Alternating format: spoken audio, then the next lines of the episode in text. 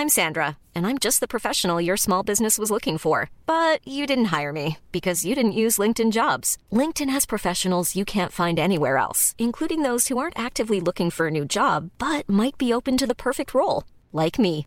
In a given month, over 70% of LinkedIn users don't visit other leading job sites. So if you're not looking on LinkedIn, you'll miss out on great candidates like Sandra. Start hiring professionals like a professional. Post your free job on linkedin.com/people today.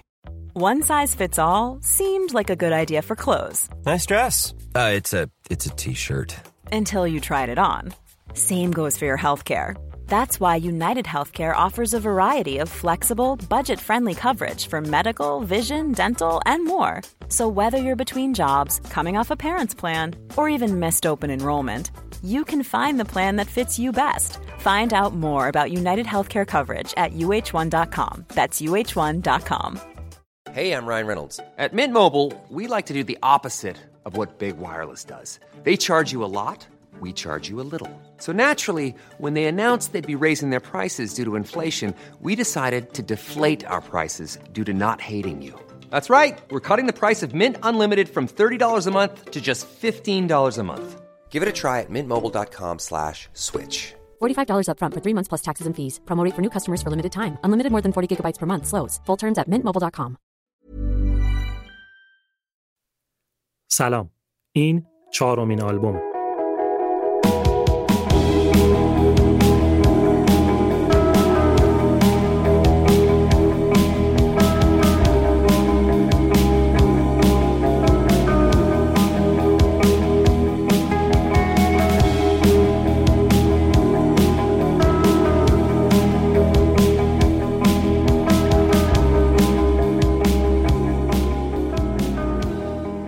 بردیا برجسته نژاد هستم و این قسمت آلبوم در اواخر اسفند ماه 97 ضبط میشه. آلبوم پادکستی که من توی هر قسمتش در مورد یه آلبوم موسیقی براتون صحبت می‌کنم. یکم هم سرما خوردم ببخشید خلاصه واسه اینکه صدام اینطوریه. توی قسمت چهارم میریم سراغ آلبوم بک تو بلک بازگشت به سیاهی دومین آلبوم هنرمند انگلیسی امی واین هاوس یعنی دومین آلبوم پرفروش قرن 21 توی انگلیس.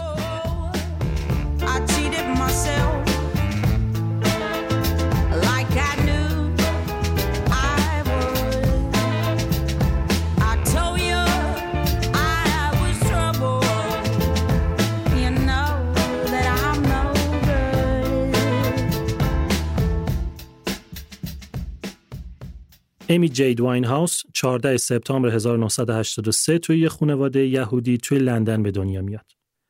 جد آبادش از اون یهودیای روسی لهستانی بودن که خیلی سال پیش مهاجرت کرده بودن انگلیس. اصولا خانوادهش از اون یهودیای نسبتا متعصب بودن. امی رو هم وقتی بچه بوده می‌ذارن مدرسه یهودیا که خب سختگیری های مدرسه باعث میشه که امی یه جورایی مذهب گریز عذاب در بیاد. خانواده ایمی مخصوصا از سمت مادری خیلی اهل موزیک بودن. داییاش همشون موزیسین حرفه‌ای جاز بودن. مامان بزرگش خواننده جاز بود خودش. باباش هم از اونا بود که موقع کار یه مدت پنجره ساز بود بعد شد راننده تاکسی. باباش موقع کار آواز میخونده، جاز هم میخونده. کل خانواده خیلی روی انتخاب امی تاثیر گذاشتن که بره دنبال موزیک. یه چیز جالب، امی وقتی مدرسه می‌رفته از این بچه شلو خرابکارا بوده که هی مینداختنش از کلاس بیرون و میفرستادنش دفتر مدیر. هر بار که توی راه رو داشته می‌رفته سمت دفتر مدیر، فلای می تو مون فرانک سیناترا رو بلند بلند میخونده. منو ببر به ماه.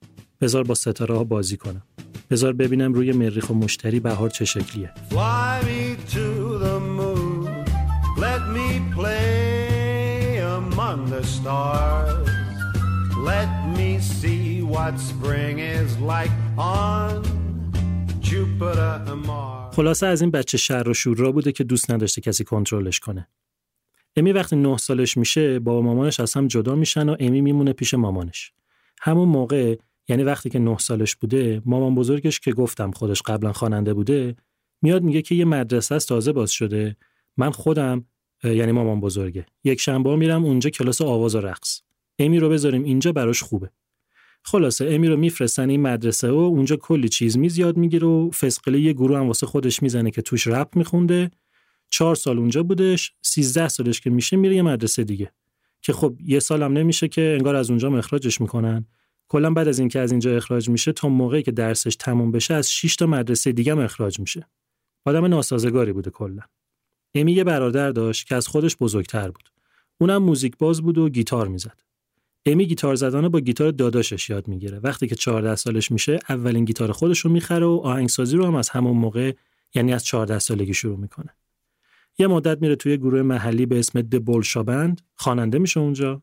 اما توی 17 سالگی جدی ترین حرکت موسیقیش رو تا اون موقع می‌کنه. اونم این که میشه خواننده ارکستر ملی جز جوانان. یه ارکستری که سال 1965 درست شده. یه تعداد زیادی از گردن کلفتای موسیقی جز انگلیس هم موقعی که جوان بودن توش عضو بودن.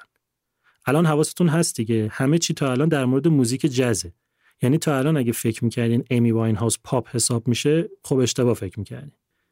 می‌رسیم به حدودای سال 2002 یعنی وقتی که امی 19 سالش میشه.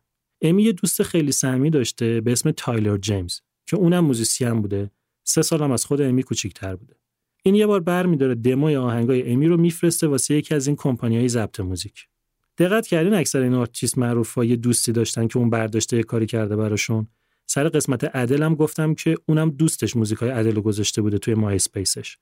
خودش دوست خوب خیلی خوب چیزیه.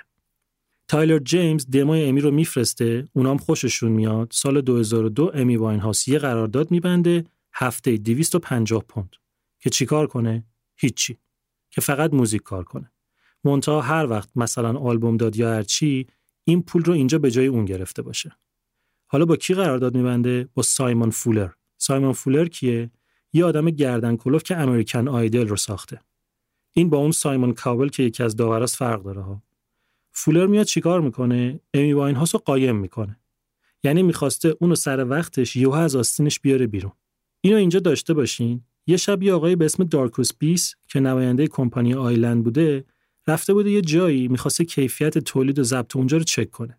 واسه تست براش یه آهنگ می‌ذارن که یه دختری داشته میخونده. دختره کی بوده؟ امی واین هاوس بیس کف می‌کنه. میگه این کیه؟ میگن نمیشه بگیم. میگه جان من. میگن به جان تو نمیشه. تو آستین سایمون فولر قایم شده. همینجا 20 با خودش میگه من اگه با این دختر قرارداد نبندم از 20 کمترم. کارش واسه چند ماه میشه اینکه دوره بیفته ببینه اون آهنگو کی خونده و آخر سرم امی رو پیدا می‌کنه. ذوق کرده بوده بنده خدا. از اینکه یه آرتیست پیدا کرده که با اینکه ژانرش پاپ نیست اما پتانسیل ستاره شدن رو داره. بیست امی رو خفت می‌کنه که پاشو بیا پیش ما. اونم میگه بابا من قرارداد دارم خودم. خلاصه یکی این میگه یکی اون میگه آخر سر با هم به توافق می‌رسن و نتیجه میشه این که اکتبر سال 2003 اولین آلبوم امی واین هاوس به اسم فرانک یا بی پرده با همکاری کمپانی آیلند منتشر میشه.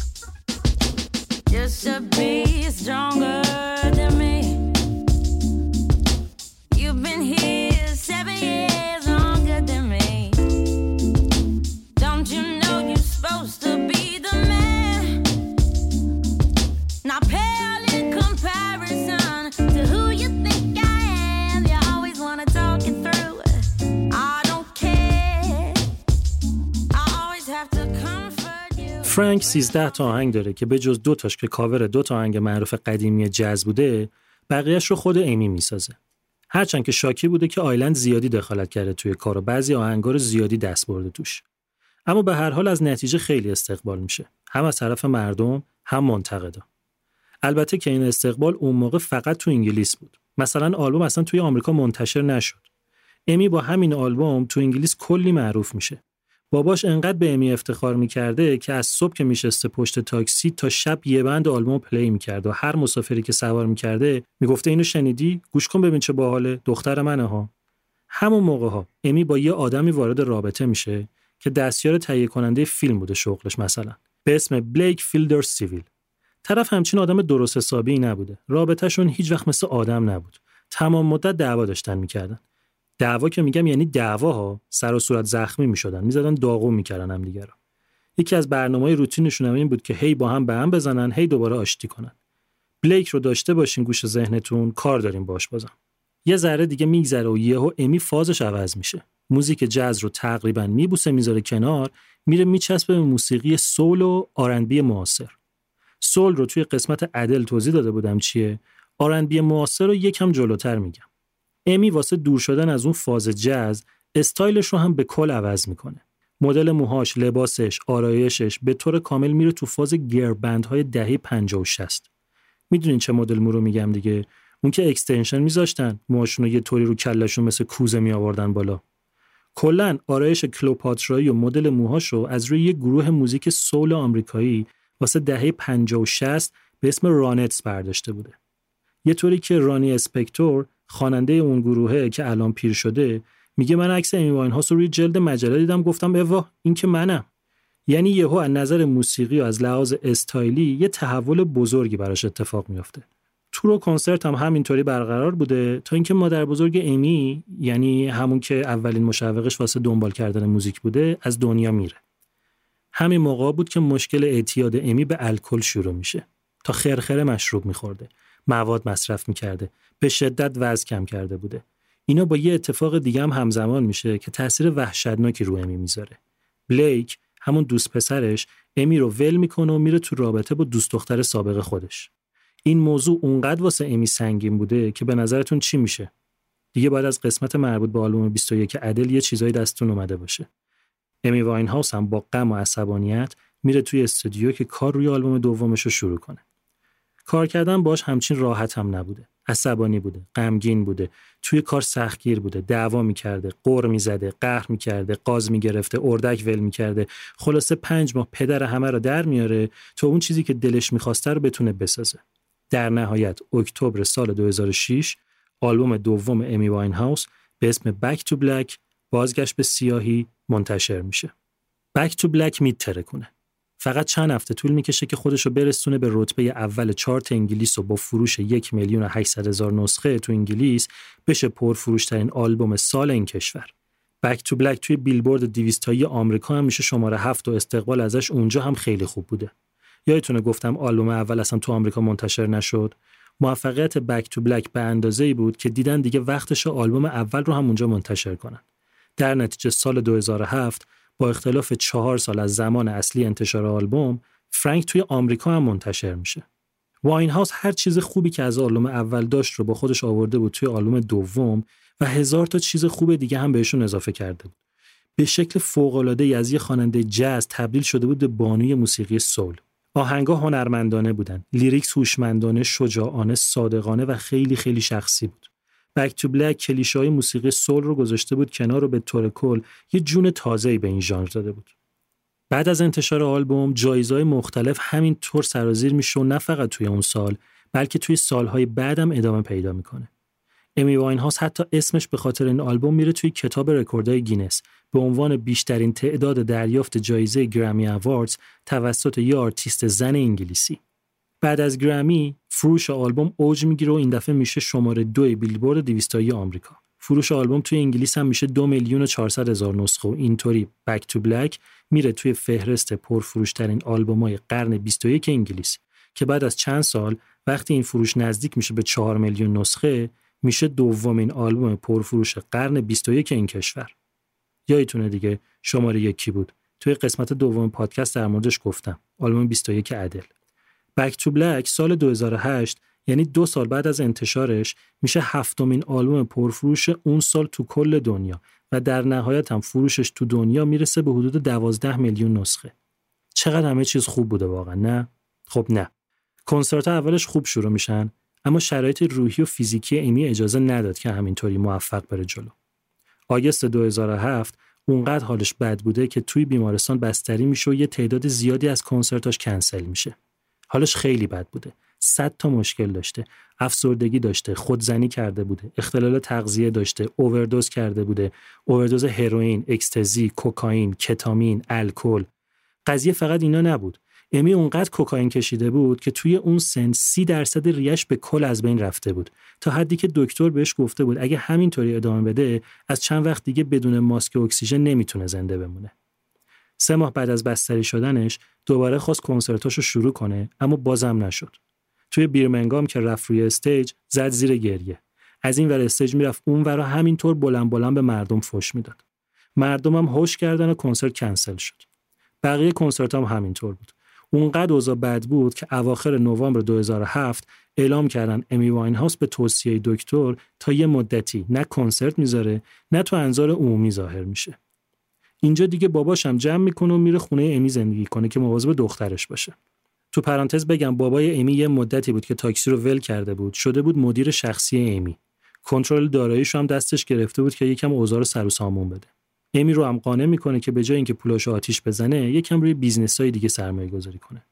خوبم پول در می آورده مثلا دو شب رفته بود توی هفته فشن پاریس اجرا کرده بود. یه میلیون پوند گرفته بود. یا یه شب توی گالری هنر مسکو خونده بود. یه میلیون پوند هم اونجا گرفته بود.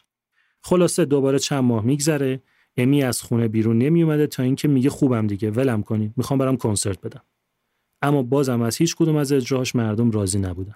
یا دیر می اومده رو استیج یا صداش بد بوده یا فالش یعنی خارج میخونده. روی دست و پاشم همش زخم و زیلی بوده. وضعیت اسفناک و ناراحت کننده ای داشته بنده خدا. حالا بیشتر میگم بهتون از کنسرتاش. برگردیم سراغ آلبوممون. Back to Black میشه شروع یه موج عظیم توی موسیقی. موفقیت این آلبوم کمپانیای موسیقی انگلیس رو میندازه به تقلا که بگردن دنبال آرتیستای این مدلی. یعنی دخترای هنرمند نترس و جسور و قوی که اون فضای موسیقی پاپ آمریکا رو نداشته باشن. یعنی اصلا موسیقیشون پاپ نباشه. اما بتونن حرف و حس زنا رو خیلی صاف و پوست‌کنده بزنن.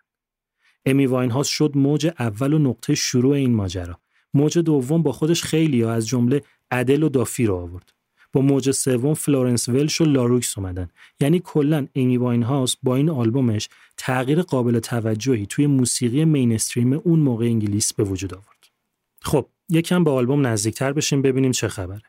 گفتم اینو دوباره بذارین بگم. که امی واین هاوس موسیقی جزی که توی آلبوم اول داشته رو ول کرد توی آلبوم دوم چسبید به موسیقی soul و R&B معاصر.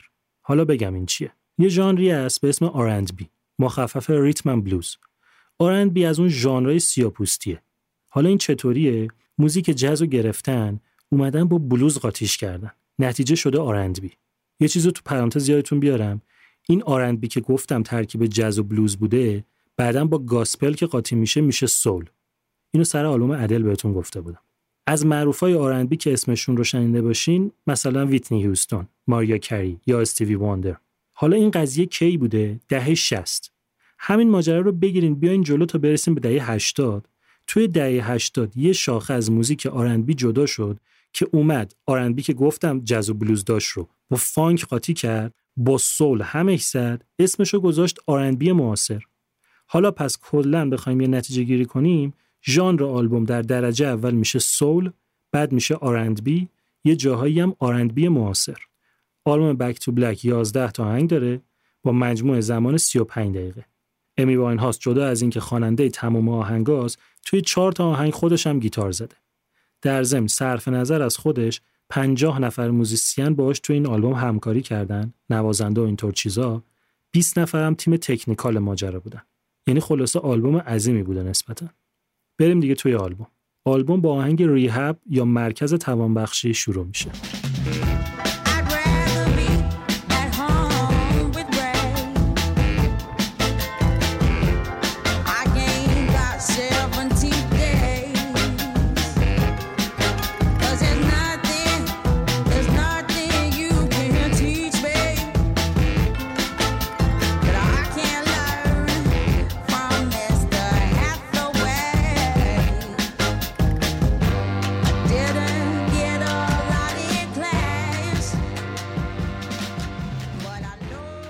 ریهب یا آهنگ سول با فاز موسیقی آرندبی موفق ترین آهنگ تمام دوران کاری امی واین هاوس به حساب میاد.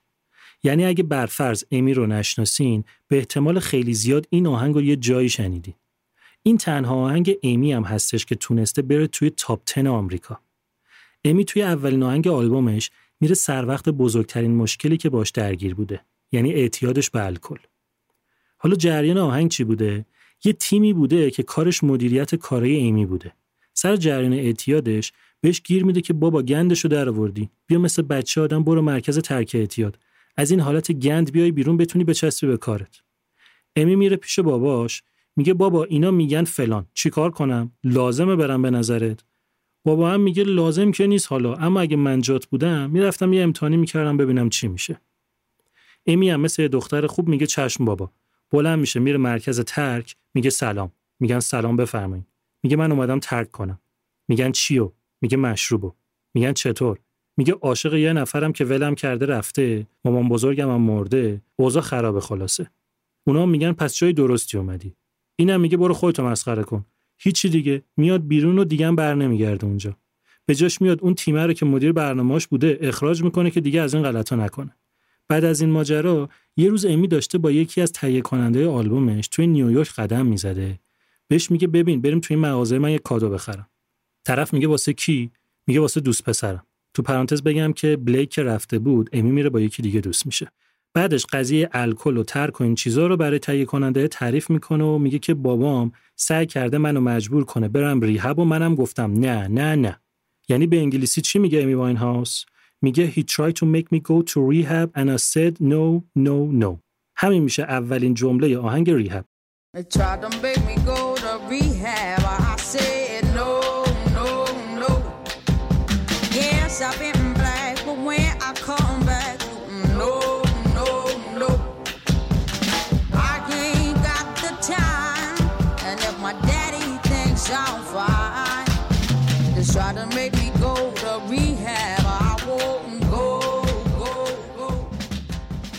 تهیه کننده تا اینو میشنوه به جای اینکه مثل یه دوست خوب بگه خب بعدش چی شد مثل یه دوست عالی میگه خرید و ول کن پاشو بریم استودیو. یه چیز بامزن بگم یه جای آهنگ امی میگه من ترجیح میدم به جای اینکه برم کلی توی مرکز ترک زندونی بشم بمونم خونه پیش ری. اونجا هیچی نداره که اونا بتونن بهم یاد بدن که من نتونم از آقای هاداوی یادش بگیرم. ری هاداوی اینا کیان دیگه؟ منظور امی از ری ری چارلز بزرگ و افسانه‌ایه. هنرمند نابینایی که پروردگار موسیقی R&B و soul به حساب میاد هاتاوی هم منظورش دانی هاتاویه. اونم یه شاخ دیگه موسیقی soul ه. هر دوتاشون هم قبل از اینکه امی واینهاوس به دنیا بیاد مرده بودن. این موضوع کلا توی اکثر آهنگای امی واینهاوس هست و lyrics اونقدر شخصیه که بعضی جاها معلوم نیست دقیقا منظورش چی بوده. Rehab میشه شاخصترین آهنگ امی واینهاوس. اعتماد به نفس امی توی این آهنگ بی‌نظیره. کلی غور داره. بامزه است. ثبات نداره. دمدمیه. کاملا دیوونه است. نظیرش نبوده و نیست. اصلا نمیشه مجذوب اصالت هنرش نشد. یعنی ما با یه موزیکی طرفیم که به قول جاش تایرانگل روزنامه نگار آمریکایی چکیده چهل سال موسیقی سول رو بدون اینکه چیزی از ارزشتای اون کم بکنه توی خودش داره. بریم سراغ آهنگ دوم. You know I'm no good. می‌دونی که من خوب نیستم.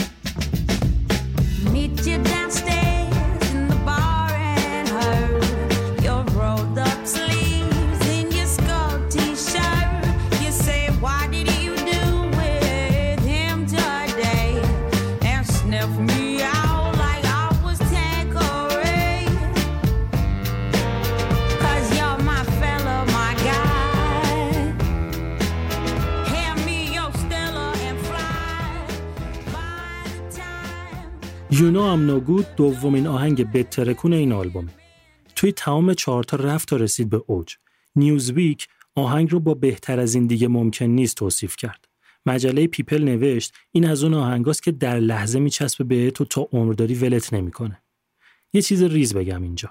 Rehab اولین single آلبوم بود. یه مدت که ازش گذشت فروش آلبوم داشت افت می‌کرد همون موقع single دوم یعنی همین You Know I'm No Good رو منتشر می‌کنن. اون وقت دوباره فروش آلبوم اوج گرفت. حالا اینا یعنی چی هستن؟ هر آلبومی که منتشر میشه واسه خودش چند تا single داره. تمام آلبومایی که توی قسمت‌های قبلی و بعدن توی قسمت‌های بعدی در موردشون حرف می‌زنم هم همینو دارن. این یعنی چی؟ یعنی آرتیست و تهیه کننده و مدیر برنامه و کلا تیم سازنده میشینن دور هم انتخاب می‌کنن که کدوم آهنگ که از همه بهتره که می‌تونه معرف آلبوم باشه که می‌تونه مخاطب رو قانع کنه که بره آلبومو بخره که ویدیوش ساخته بشه که بدن رادیوها پخش کنن که جداگونه هم منتشرش کنن. این آهنگه میشه همون single آلبوم. یعنی وقتی میگم اولین single آلبوم Back to Black آهنگ Rehab بود یعنی این اولین آهنگ از آلبوم بود که قبل از اینکه حتی خود آلبوم منتشر بشه همه جا پخشش کردن و همه شنیدنش. بذارین اصلا همین آلبوم مثال بزنم تا متوجه بشین کلا چه اتفاقی میفته 23 اکتبر 2006 آهنگ Rehab یعنی اولین single آلبوم اومد بیرون. مردم کف کردن. همه آماده شدن که برن آلبوم بخرن. چهار روز بعد یعنی 27 اکتبر 2006 آلبوم منتشر شد و مردم ریختن که بخرن ببینن جریانش چیه. فروش همینطور خوب بود. همه جا هم Rehab داشت پخش می‌شد که دیگه کم کم رسید به جایی که فروشش اومد پایین. هر کی می‌خواست بخره خریده بود دیگه. حالا اینجا چی لازمه؟ اینکه اونایی که Rehab و دوست داشتن اما شک داشتن که پول بدن آلبوم بخرن یا اونایی که خیلی با Rehab حال نکرده بودن رو قانع کنن که اینا هم برن آلبوم بخرن. اینا فقط همینو شنیده بودن دیگه. پس وقتش بود که single دوم رو بدن بیرون. پس 8 ژانویه 2007 یعنی دو ماه و نیم بعد از اومدن آلبوم You Know I'm No Good رو میدن بیرون. ویدیوش پخش شد و رادیو و همه جا پخشش کردن و دوباره فروش آلبوم رفت بالا. حالا قضیه همینجا تمام نمیشه که. همین آلبوم Back to Black 5 تا single داشت. جلوتر می‌رسیم بهشون. بریم سراغ آهنگ. اینکه امی واین هاوس داره چی میگه تو این آهنگ؟ قضیه اینه که امی با دوست پسرش قهر می‌کنه بعد میره با دوست پسر قبلیش میخوابه. سر این ماجرا اینا دعواشون میشه اما پسر امی رو میبخشه و میگه کارت خیلی بد بوده ها. اما چون ما ازدواج نکردیم و تعهد اون شکلی نداریم این بار میبخشمت. اما قول بده دیگه آدم باشی. بعد با هم برنامه سفر می‌ذارن. توی سفر پسره می‌بینه که روی تن امی یه ردی هستش که معلومه دوباره شیطونی کرده. اینجا دیگه پسر به جای دعوا کردن خیلی غمگین میشه و حالش بد میشه. چیزی که تو این آهنگ جالبه اینه که امی ابدا نمی‌خواد خودش رو تبرئه کنه و کاملا هم قبول داره که کار بدی کرده و اوکی هم هست با ماجرا. اصلا اسم آهنگ اینه که می‌دونی من خوب نیستم. انگار بیشتر ناراحت پسره است تا بخواد خودش رو گناهکار یا حتی طلبکار بدونه. یه چیز جالبه دیگه. یه گروهی هست ممکنه بشناسینش. رپ بازا قطعا میشناسنش. به اسم Wu-Tang Clan. اینا خیلی خیلی معروفن. میگن اینا بهترین گروه هیپ هاپ تاریخ موسیقی هن. یه عضوی داره این گروه به اسم گوست فیس کیلا قاتل روح چهره امی واین هاوس این آهنگ You Know I'm No Good رو با قاتل روح چهره دوتایی با هم اجرا کردن. حالا سوال اینه که پس کو؟ قاتل نداره این آهنگ جواب اینه که بله نداره. دو تا نسخه از آهنگ ضبط میشه. یکیش خود امی واین هاوس تنهاست که اون رو می‌ذارن توی آلبوم بک تو بلک یه نسخه هم که قاتل روح چهره توشه می‌ذارن توی آلبوم مورفیش این آقا که دو ماه بعد از آلبوم بک تو بلک منتشر میشه.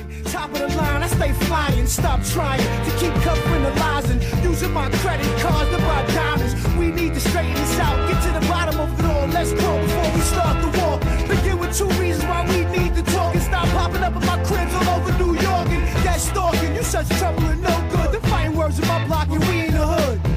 I cheated myself like I knew I would. I told you I was trouble. یه چیز دیگه هم اضافه کنم که ویدیو این آهنگ داستانی که براتون تعریف کردم و نشون میده. امی نشسته پشت یه میز و قرار ازش اعتراف بگیرن. بعد داره داستان رو تعریف می‌کنه که چی شد و باقی ماجرا. به شخصا این آهنگو خیلی بیشتر از ریهب دوست دارم. فوق العاده است.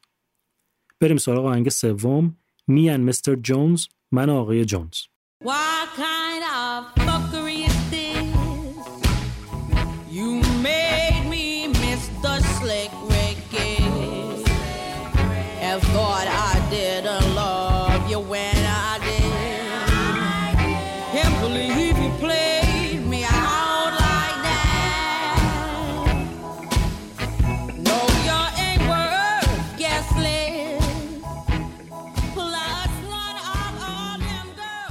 من و آقای جونز از اون آهنگاست که قشنگ معلوم از موزیک سول دهه 60 تاثیر گرفته. یادتونه دیگه؟ گفتم که بعد از آلبوم اول امی واین ها زد تو فاز دهه 60 ریخت و قیافه و مو و آرایشش رو هم برد تو اون فاز. یعنی یکی ندونه فکر می‌کنه امی سوار ماشین زمان شد و از دهه 60 یهو اومده توی دهه 2000 من آقای جونز جز اون آهنگای بامزه و شیطون امی واین هاوسه بعد دهنی می‌کنه فوش میده مزه میریزه. حالا جریان چیه؟ آقای جونز کی هستن؟ نس که اسم اصلیش نصیر جونزه یه رپر خیلی خیلی معروف تو دهه 90 که ایمی خیلی ارادت داشته به این آدم. مثلا نس چه روزی به دنیا اومده؟ 14 سپتامبر. دیگه کی تو این روز به دنیا اومده؟ امی واین هاوس خلاصه امی عاشق این بشر بوده. ماجرام این بوده که سال 2005 نس توی بریکستون کنسرت داشته. امی قرار بوده با یکی از دوستاش این کنسرت رو بره. طرف میپیچونتش و نمیاد. توی lyrics میگه که تو باعث شدی من اسلیک ریک رو از دست بدم. این یعنی چی؟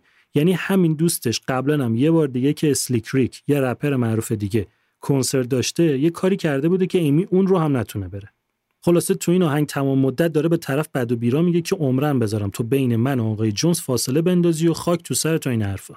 اینطوری که میگن سر همین آهنگ نس و امی با هم رفیق میشن و یه همکاری ریزی هم با هم می‌کنن. نس یه آهنگ داره به اسم چری واین که با امی واین هاست با هم اجرا کردن. آهنگ چهارم جاست فرند یا دوست معمولی.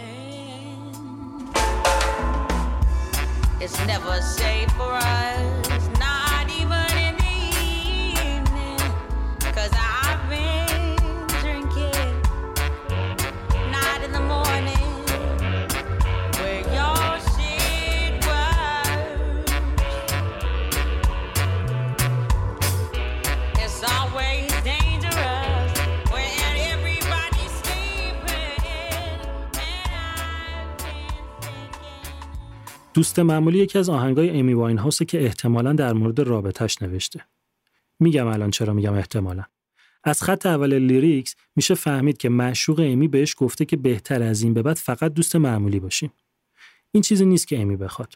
اول اینکه اصلا شاکیه که تو این موقعیت گیر کرده. دوم اینکه می‌دونه مشکل الکل یه چیزیه که نمی‌ذاره مسائل حل بشه. آخر ورس اول امی میگه که میشه من تو تنها باشیم. منظورش چیه؟ جلوتر معلوم میشه. اول ورس دوم میگه نه من شرمنده نیستم. اما عذاب وجدان بالاخره تو رو می‌کشه. اینجا دیگه قضیه لو میره که این آقا پسر ما خودش یه دوست دختر داره و رابطش با امی یه رابطه پنهانیه. یکم معلوم نیست که اینجا چقدر منظورش بلیک بوده. یعنی می‌دونیم که بلیک امی رو ول می‌کنه میره سراغ دوست دختر سابقش. اما متن آهنگ اینطوریه که طرف هنوز تو رابطه بوده که با امی جیکو پیک داشته. یکم جنس رابطه این دوتا عجیب غریب بوده خلاصه. یه چیزی رو حتما تا الان متوجه شدین. که آلبوم بک تو بلک امی واین هاست هم مثل آلبوم 21 ادل که توی قسمت دوم در موردش حرف زدم چقدر شخصیه و چقدر ریشه تو احساساتش داره. چیزی که واضحه اینه که این دو نفر چقدر با هم فرق داشتن. یعنی چقدر امی واین هاست نسبت به ادل شرایط داغون و غمانگیز و بدی داشته و جنس مسائل و مشکلاتش فرق داشته با ادل چقدر همه چیز زندگیش پیچیده و بد بوده تفلی می‌رسیم به آهنگ پنجم. آهنگی که هم اسم خود آلبومه Back to Black بازگشت به سیاهی.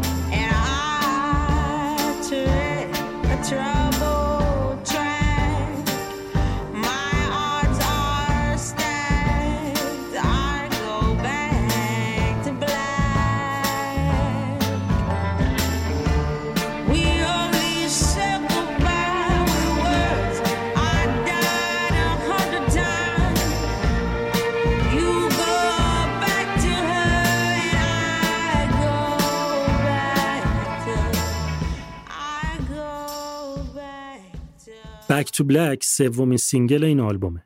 یعنی چطوری؟ گفتم دو نیم ماه بعد از انتشار آلبوم single دوم منتشر شد و دوباره یه جونی به فروش آلبوم داد. چهار ماه گذشت و single سوم یعنی همین Back to Black منتشر شد. این آهنگ یکی از امی واین هاوس ترین آهنگای امی واین هاوس و تقریبا توی تمام فهرست های بهترین اون سالا جا خوش کرده. ژانر آهنگ soul ه. اونم soul مربوط به دهه 60 و مضمونش. یه ماجرای غم دیگه از زندگی امی واین هاوس رو حکایت می‌کنه. اینجا دیگه کاملا معلومه که منظورش کیه. ماجرای دوست پسرش بلیک که امی رو به خاطر دوست دختر سابقش ول می‌کنه و میره. همین ول کردن امی بوده که باعث میشه اون برگرده به سیاهی برگرده به بلک. اینجا منظورش از بلک مشروب و افسردگی نیست. متاسفانه قضیه بدتر از این حرفاست منظور از بلک به قول اصطلاح کوچه خیابونای نیویورک هروئینه. که امی به اون هم معتاد شده بوده. یعنی در اصل معنی اسم آهنگ و اسم آلبوم میشه بازگشت به هروئین. اما خب من همون بازگشت به سیاهی رو میگم بدآموزی نداشته باشه. یه چیز جالبم بگم در مورد این آهنگ. سال 2013 بیانسه این آهنگ رو برای متن فیلم The Great Gatsby کاور کرده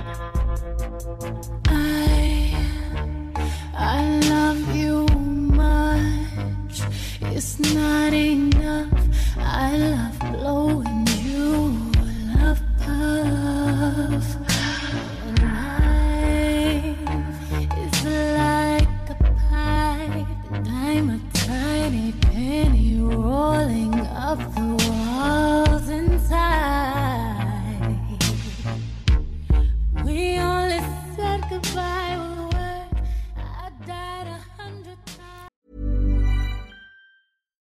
One size fits all seemed like a good idea for clothes Nice dress. Uh, it's a it's a t-shirt.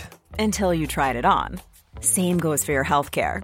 That's why United Healthcare offers a variety of flexible, budget friendly coverage for medical, vision, dental, and more. So, whether you're between jobs, coming off a parent's plan, or even missed open enrollment, you can find the plan that fits you best. Find out more about United Healthcare coverage at uh1.com. That's uh1.com. I'm Sandra, and I'm just the professional your small business was looking for. But you didn't hire me because you didn't use LinkedIn jobs. LinkedIn has professionals you can't find anywhere else, including those who aren't actively looking for a new job but might be open to the perfect role, like me. In a given month, over 70% of LinkedIn users don't visit other leading job sites. So if you're not looking on LinkedIn, you'll miss out on great candidates like Sandra. Start hiring professionals like a professional. Post your free job on linkedin.com/people today. آهنگ ششم Love is a losing game عشق یه بازی محکوم به شکسته.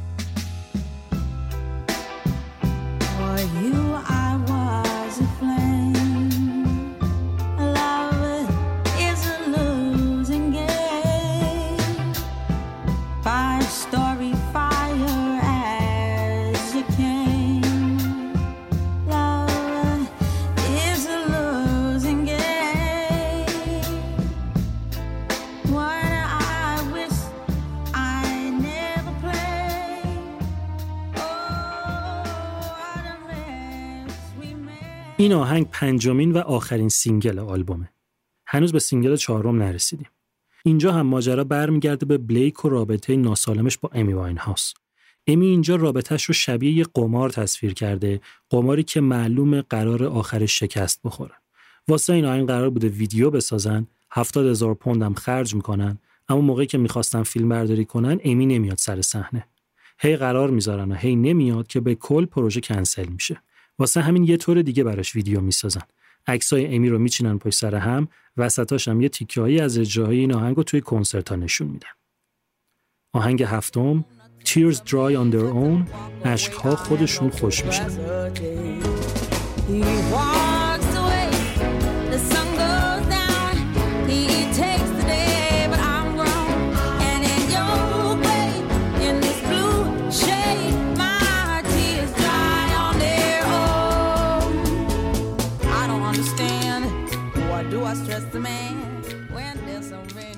خب اینم single چهارم آلبوم.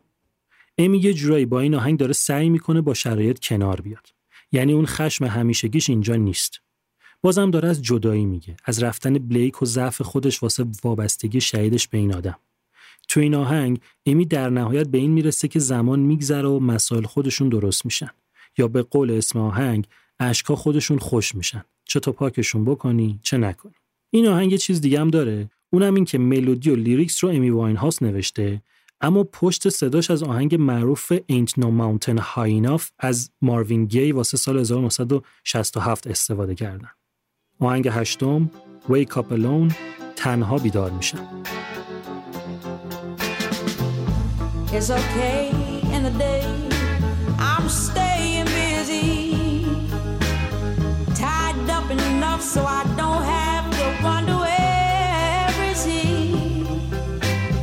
so sick of crying. So just lately. When I catch myself, I do a 180. امی واین هاست دیگه داره شورش رو در میاره. یعنی تا این حد ضعف نشون دادن اونم واسه آدمی که ارزشش رو نداشته به جز اینکه نشون بده چقدر اوضاع فکری و روحی این دختر داغون بوده چیز دیگه ای نداره. وی کاپلون از نظر مفهومی کاملا مکمل آهنگ قبلی یعنی Tears Dry on Their Own. همچنان امی داره موقعیت خودش رو بعد از رفتن اون آدم توصیف می‌کنه و همون چیزایی که اونجا اشاره کرده بوده رو اینجا روشون تاکید می‌کنه. آهنگ بعدی، آهنگ نهم، Some Unholy War یک هم jang نامقدس.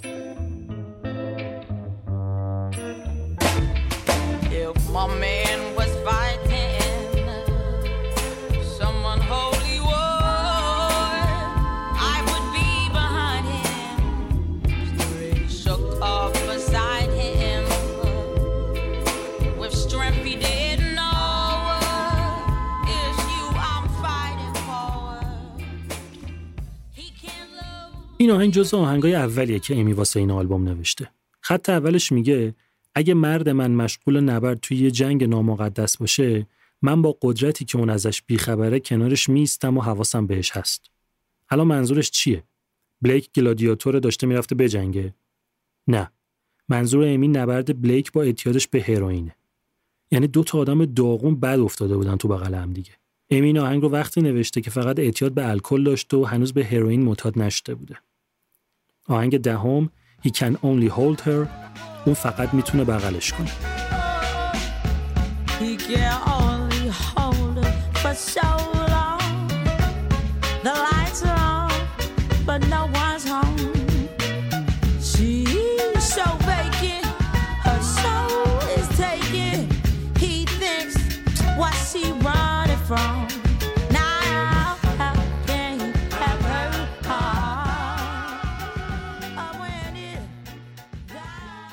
این آهنگم یکی دیگه از آهنگاییه که موزیک خالص سول دهه 60 رو داره.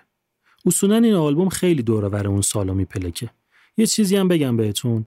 این آلبوم ایمی واین هاوس خیلی از موسیقی موتان تاثیر گرفته. یادتونه دیگه که چی بود؟ توی قسمت ادل در موردش توضیح داده بودم. امی هاوس اینجا خیلی بیشتر از ادل به موسیقی موتان وفادار بوده. این آهنگ خیلی چیز خاصی واسه گفتن نداره. فقط یه چیز جالب در موردش بگم.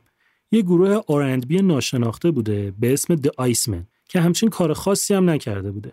اینا یه آهنگ داشتن به اسم My Girl She's a Fox که دو تا داداش نوشته بودنش رابرت و ریچارد پویندکستر. گیتار این آهنگ رو هم به صورت مهمان استاد اعظم جیمی هندریکس عزیز زده بوده. کی 1966 امی واینهاوس توی آهنگ He Can Only Hold Her از اون آهنگ یکم استفاده می‌کنه. کی 2006 یعنی چهل سال بعدش. اون دوتا داداش یعنی پویندکسترا وقتی آهنگ امی رو میشنون میگن که این که واسه ماست. بلند میشن از امی شکایت می‌کنن که این کپی رایت رو رعایت نکرده و آهنگ ما رو دزدیده و داره باش پز میده. یکم می‌زنن تو سر کله همدیگه تا آخرش توافق می‌کنن اسم اون دوتا هم به عنوان سازنده های آهنگ روی سیدی و صفحه و این چیزا نوشته بشه. می‌رسیم به آخرین آهنگ آلبوم آهنگ یازدهم Addicted Motard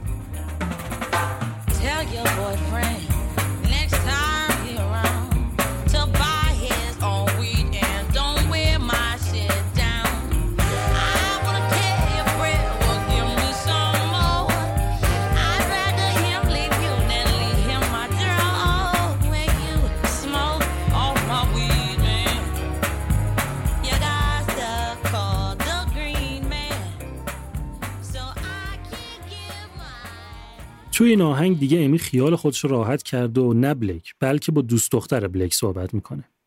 میگه به اون دوست پسرت بگو خودش بره بگرده مواد پیدا کنه اینقدر از مواد من نکشه. اگر هم کشید زنگ بزنه به ساقیمون که هم مواد منو بگیره هم مواد خودشو. کلا این آلبوم همونطور که متوجه هستین اصلا مناسب گوش دادن بچه ها نیست.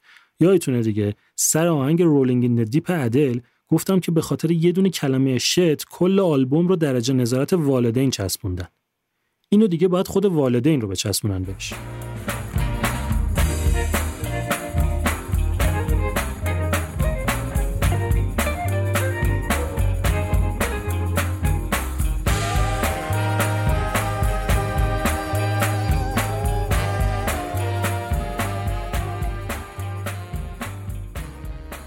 این بود ماجرای دومین آلبوم پرفروش قرن 21 انگلیس آلبوم بک تو بلک از امی واین هاوس اما متاسفانه این همه داستان نبود.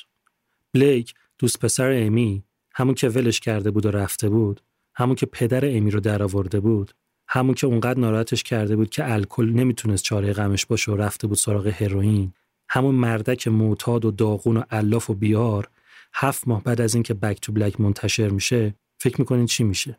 نه جان من. حدس می‌زنین چی میشه؟ امی و بلیک توی یه روز خوشگل ماه می 2007 با هم ازدواج می‌کنن.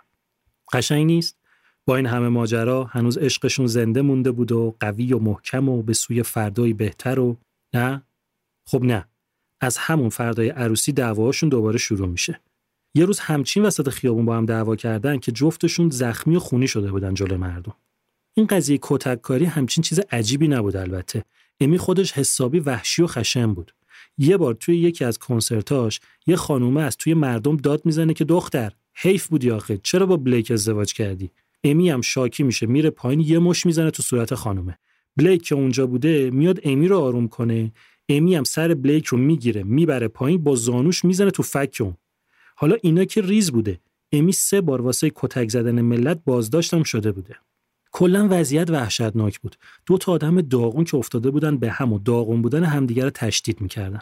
جفتشون هروئین مصرف می‌کردن و جفتشون به خاطر اینکه هروئین بیشتر روشون تاثیر بذاره با چاقو بدنشون رو خط خطی می‌کردن. چند بار بابای امی گزارش کرده بود که واسه این دوتا نگرانه که تو این حال ممکنه یه وقت خودشون رو بکشن. تا اینکه بلیک میفته زندان. توی بار مست کرده بوده با صاحب بار دعوا شد زد صورت بنده خدا رو داغون کرد. وکیلای بلیک میرن با طرف صحبت می‌کنن که بیا و رضایت بده. طرف میگه 200 هزار پوند بدین شکایتمو پس می‌گیرم. بلیک هم که خودش هیچی نداشته می‌خواسته از پولای ایمی بده. پولای ایمی هم که گفتم دست باباش بوده. اونم میگه گند خودت خودت بعد جمعش کنی. بلیک هم دادگاهی میشه و 6 ماه میفته زندون. موقعی که بلیک تو زندون بوده امی با جاش بومن آشنا میشه. اون موقع کسی جاش رو خیلی نمیشناخته. یه بازیگر درجه چندم معمولی بوده. چند سال بعدش که سریال دی ریونج رو بازی می‌کنه تازه معروف میشه.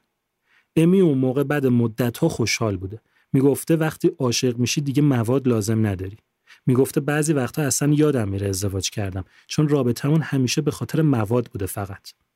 بلیک هنوز تو زندان بوده که پروسه طلاق شروع میشه و وقتی که میاد بیرون امی و بلیک رسما از همدیگه جدا میشن.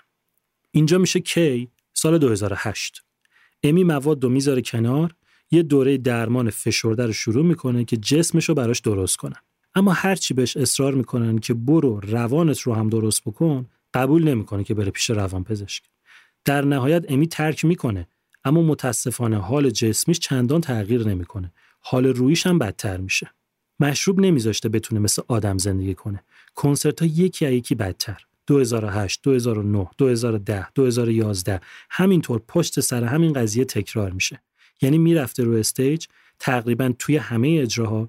یا lyrics یادش می‌رفته یا اصلا یادش می‌رفته تو کدوم شهر داره اجرا می‌کنه یا می‌زده زیر گریه یا نمی‌تونسته بخونه. تا آخرش ملت صبرشون تموم می‌شده و شاکی می‌شدن و هوش می‌کردن اونم وسط اجرا ول می‌کرده می‌رفته.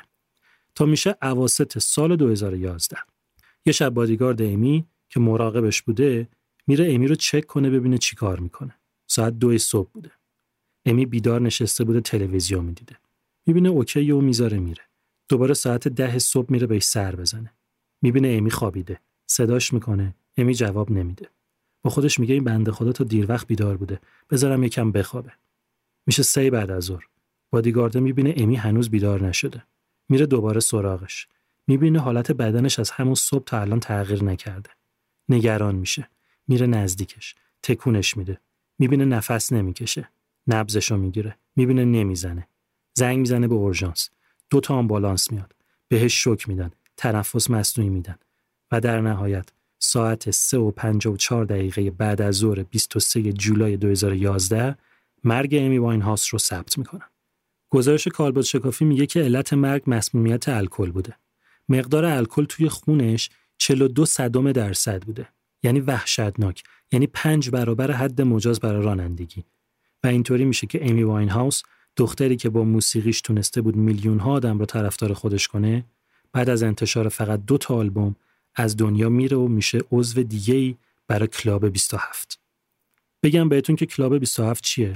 قضیه اینطوری شروع میشه که بین 1969 و 1971 چهار تا هنرمند گردن کلفت همشون هم توی 27 سالگی میمیرن. برایان جونز گروه رولینگ استونز غرق میشه، جیم موریسون گروه The Doors ایست قلبی می‌کنه، جنیس جوپلین اووردوز هروئین می‌کنه و جیمی هندریکس دچار خفگی میشه. این که فقط تو سه سال چهار تا آرتیست فوق خفن توی یه سن مشخص یعنی توی 27 سالگی میمیرن چیز عجیبی بوده و کلا اون موقع در موردش صحبت زیاد میشه. خیلی سال از اون موقع میگذره و میشه 1994 که کرت کوبین رهبر گروه نیروانا توی 27 سالگی خودکشی می‌کنه اینجا میشه که قضیه دوباره پررنگ میشه و اصطلاح club 27 به وجود میاد و شروع می‌کنن جمع کردن اسم آرتیستایی که توی این سن از دنیا رفتن. تا الان 73 نفر توی این لیست ثبت شدن که جالبه که اسم یه ایرانی هم توی این لیست هست. زنده یاد سروش فرازمند گیتاریست گروه The Yellow Dogs که توی 27 سالگی به قتل رسید. می‌دونین قسمت غم انگیزش کجاست؟ اینکه امی واین هاوس سه سال قبل از مرگش یه جا گفته بود که خیلی میترسه توی 27 سالگی بمیره و دوست نداره که بره توی club 27 ساله ها. نکته آخر این که امی واین هاوس نامه ننوشته بود. واسه همین تمام ثروتش می‌رسه به پدر و مادرش. اونا با پولش سازمان خیریه امی واین هاوس رو تأسیس می‌کنن که یه کارهای خوبی واسه آگاهی دادن به جوونا برای مصرف الکل و مواد می‌کنه. روح شاد، هنرش جاودانه.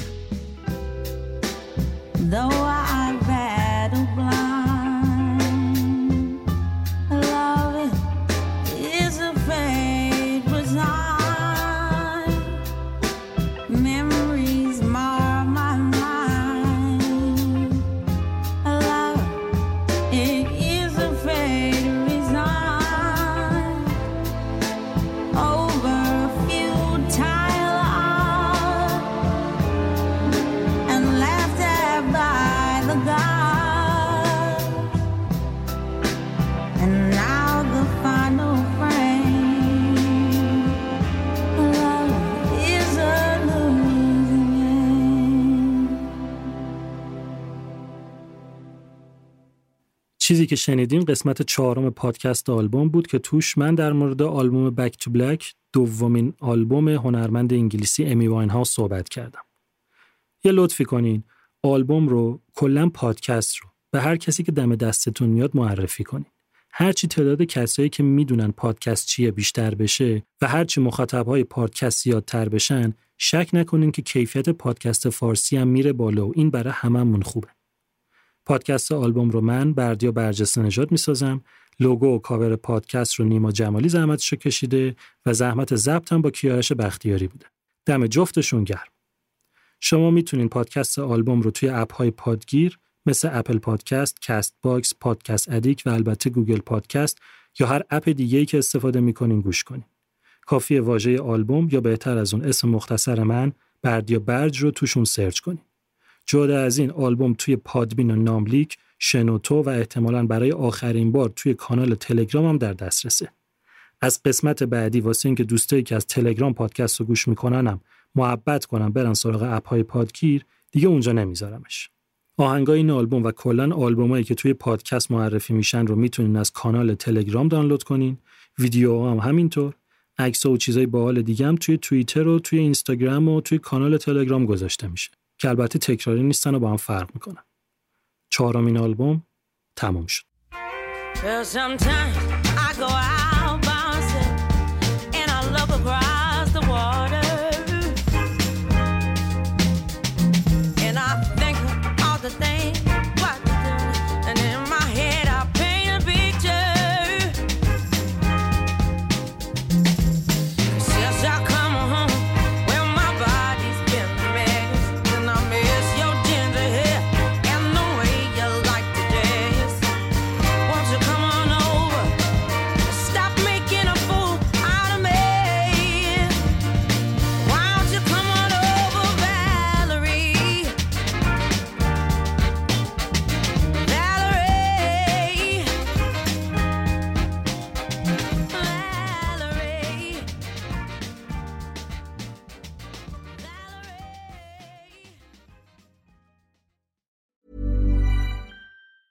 Hey, it's Danny Pellegrino from Everything Iconic. Ready to upgrade your style game without blowing your budget? Check out Quince. They've got all the good stuff shirts and polos, activewear, and fine leather goods, all at 50 to 80% less than other high end brands. And the best part? They're all about safe, ethical, and responsible manufacturing. Get that luxury vibe without the luxury price tag. Hit up quince.com slash upgrade for free shipping and 365 day returns on your next order. That's quince.com slash upgrade.